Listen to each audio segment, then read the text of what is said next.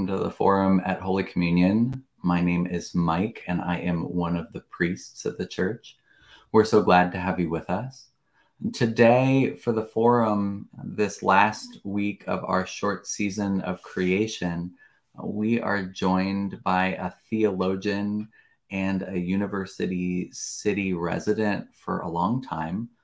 Belden Lane is a professor emeritus of theology at St. Louis University. He is one of the first theologians, or living theologians at least, that I encountered uh, my mom introduced me to Belden's work on the solace of fierce landscapes, uh, backpacking in the Southwest, in Colorado, and New Mexico, where me and my dad's family grew up. And I was a, I think I was this junior or senior in high school. I told Belden recently, I remember having to look up about every uh, few words, one of the big words he was using, but Belden's book helped capture for me the desire that I had to engage in big theological questions. And over the summer, I got to meet Belden Lane. We, we've had coffee a couple times now in University City.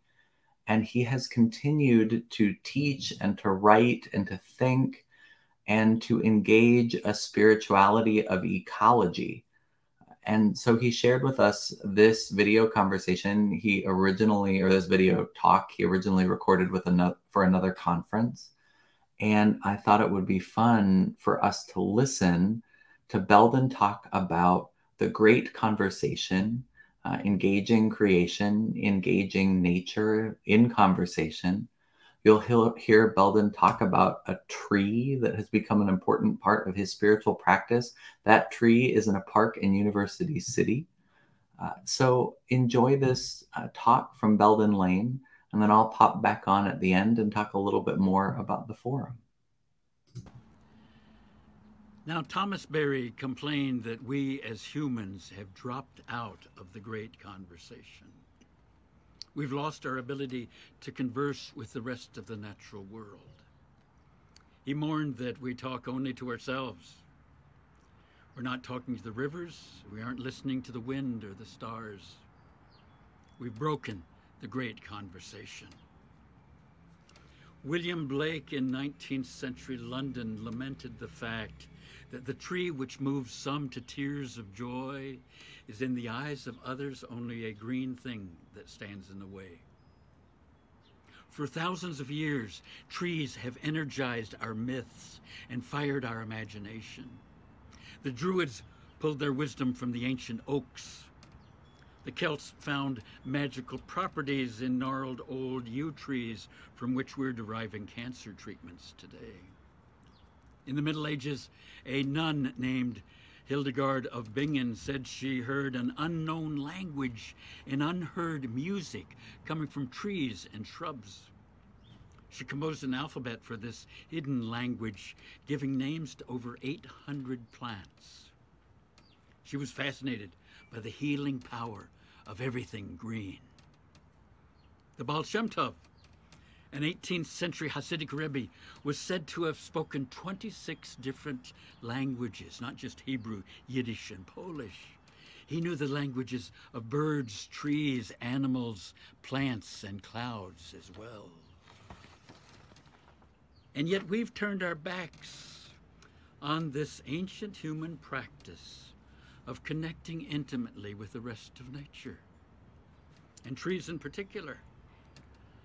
Today, tree biologists like Suzanne Simard are showing us how trees communicate with each other through mycorrhizal fungi, uh, pheromones, and electrical impulses. And tree enthusiasts like uh, actor Judi Dench in a recent BBC documentary show how trees reach out to touch the human spirit as well. Novelist Richard Powers won the Pulitzer Prize year before last for The Overstory, an absolutely stunning book about trees. Now, what I'd like to share is something of my own experience in connecting with grandfather, this tree that I love. The com- two of us communicate in a uh, nonverbal, very sensuous way. When I go over there every evening leaning into grandfather's hollow, I take joy in touching and being touched by him. We connect to the play of imagination and reverie operating through the senses. You, you might ask what specifically happens between the two of us as we communicate. Well, I don't possess any paranormal skills in listening to trees. I don't hear anything more than what you'd hear. I just spend a lot of time in silence with this tree. When I'm there, I move into a practice of stillness, letting go of, of thoughts and words, into a contemplative silence. And once in a while, something comes up. Is it from inside me or inside him? I never know for sure. It may be just a sense of feeling utterly at home in his hollow, or it may be a thought that comes to me like, just stand there. What you really need will come to you. That's just like what a tree would say. Grandfather, of course, can't go anywhere for what he needs. He has to wait for everything to come to him. And that's something I need so often to hear as well. And even when nothing passes between us, being there is an end in itself. That's how it is with anything you love. Let me share a story about how I was initially introduced to this idea of talking to trees. It happened right at the time of grandfather's wounding and my mother's dying. As an only child about to lose a last parent, I'd made an overnight backpacking trip into the Missouri Ozarks. On a March afternoon, I hiked into a place called Lower Rock Creek. A stream there flows down a canyon cut through the rough terrain of the St. Francois Mountains. A week earlier, there'd been a 12 inch snowfall, followed by a thaw and heavy rain, bringing a flash flood uh, careening down the gorge. As I walked in, I could see branches and t- debris high over my head in the tree limbs. The memory of violent rushing water still lingered. Downstream, I found a place to camp, set up my tent, and built a small fire, eating supper as the sun was setting. Sitting there, I noticed a small pine tree across the fire from me. Hadn't noticed it before, and I said hello. I wasn't accustomed to talking to trees at the time. I've learned better since then. And then the reverie evoked by the fire, I imagined the tree responding back, saying, uh, Why don't you tell us a story? That's what kids do, after all, when you're gathered around a campfire. Now, I had never told a story to a tree before, but I liked the idea, especially as I thought of a Lakota tale about death and transformation that I love. Now, a storyteller has to adjust his tale to his listeners, of course, and there were certain things I had to explain to the tree that he or she might not understand in the process of telling. Uh, it was a challenge at first, but I had a sense that we were both getting into it. Night was coming on as I picked up another handful of sticks to put on the fire.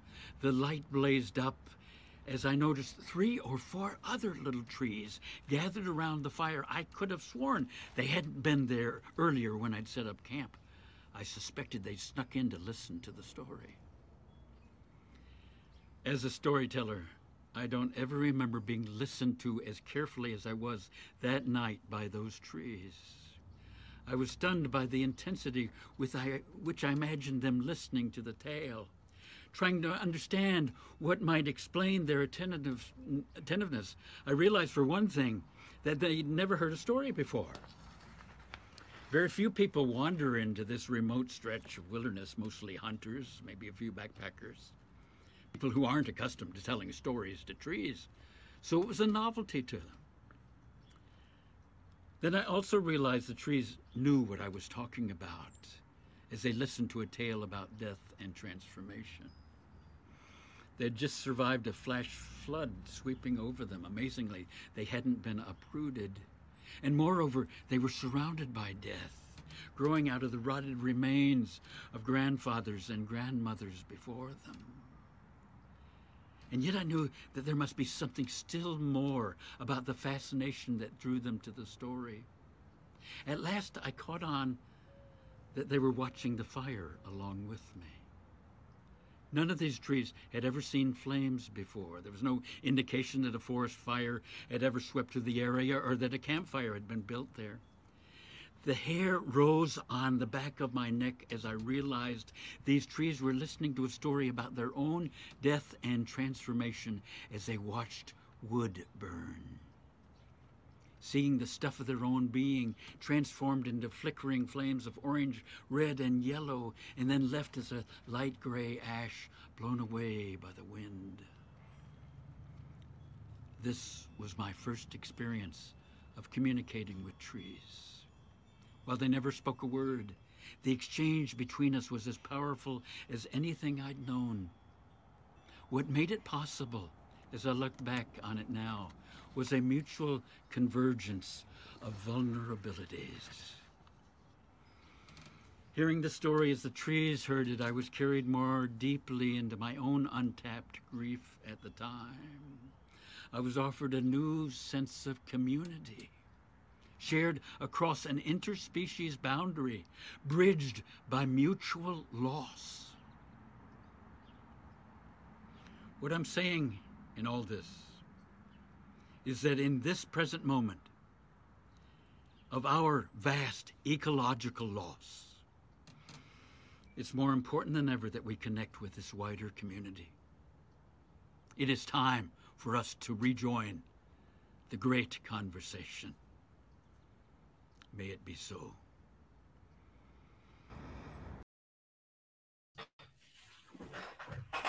Big thanks to Belden Lane for his uh, generosity with that talk um, and for his willingness to share about his own spiritual practice.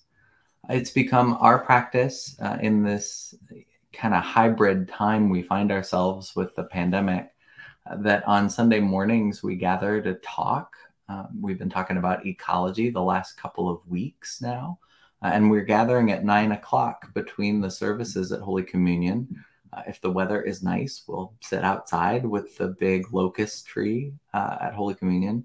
If it's not as nice, we'll um, wear our masks, keep our masks on, but find our way inside to Mitchell Hall. We'd love to have you there. Um, whether you're able to join us or not, um, you're welcome to put in the comments uh, a story if not, but I would invite you to share. Share about a time when you entered what Belden calls the great conversation. Uh, share about a time when you have found community with plants or animals or rocks or canyons or mountains Belden has some other work where he's talked about the spiritual relationship with canyons and mountains.